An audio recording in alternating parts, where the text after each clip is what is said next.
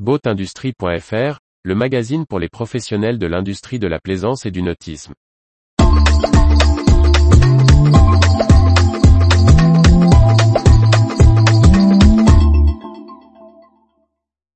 Groupe Beneteau, multispécialiste plus que producteur de bateaux de masse. Par Briag Merlet. Lors de sa conférence de rentrée 2022, le groupe Beneteau et sa nouvelle direction ont développé les grands axes de sa stratégie. Le leader vendéen de la plaisance veut gommer son image de constructeur de grandes séries au profit d'une multitude de gammes spécialisées et d'innovations pour la plaisance de demain. À l'occasion d'une conférence de presse millimétrée, le groupe Beneteau a fait son point annuel sur sa stratégie à la veille du Cannes Yachting Festival 2022. L'équipe dirigeante, remaniée durant l'année, est désormais dirigée pour la partie bateau par Gianguido Girotti. Ce dernier s'est félicité de la conclusion de son premier chantier de la maison des marques, nous avons désormais réussi à rationaliser les marques. Le groupe Beneteau est un multispécialiste. Nous passons d'une croissance basée sur le volume à une croissance basée sur la valeur.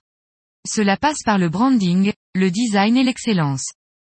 Cette réorganisation se traduit par les nouveaux postes de l'organigramme et les vice-présidences qui n'évoquent plus aucune marque de bateau du groupe Beneteau.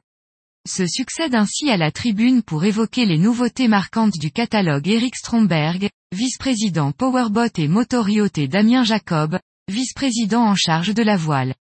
Chacun évoque les bateaux sans s'attarder sur leur marque, de la DB43 au catamaran XS14, premier de la deuxième génération de la jeune marque de multicoque, en passant par le First 44. Alors que le groupe Beneteau répondait encore en 2021 que son statut de poids lourd du secteur rendait difficile pour lui de mener des innovations de rupture dans les techniques de construction ou de propulsion, le ton a changé en 2022. Le nouveau directeur général du groupe Brune Tivoyon, sans citer personne, explique malicieusement au sujet du développement durable, le groupe a toujours été attentif à cela. Il a tendance à faire plus qu'il ne dit, contrairement à d'autres.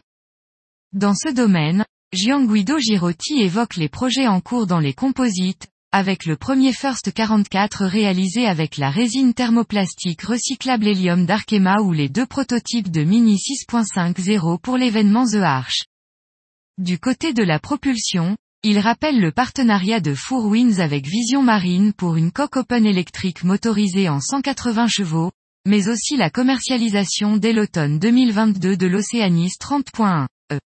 Delphia devrait être la première marque 100% électrique du groupe dès 2025.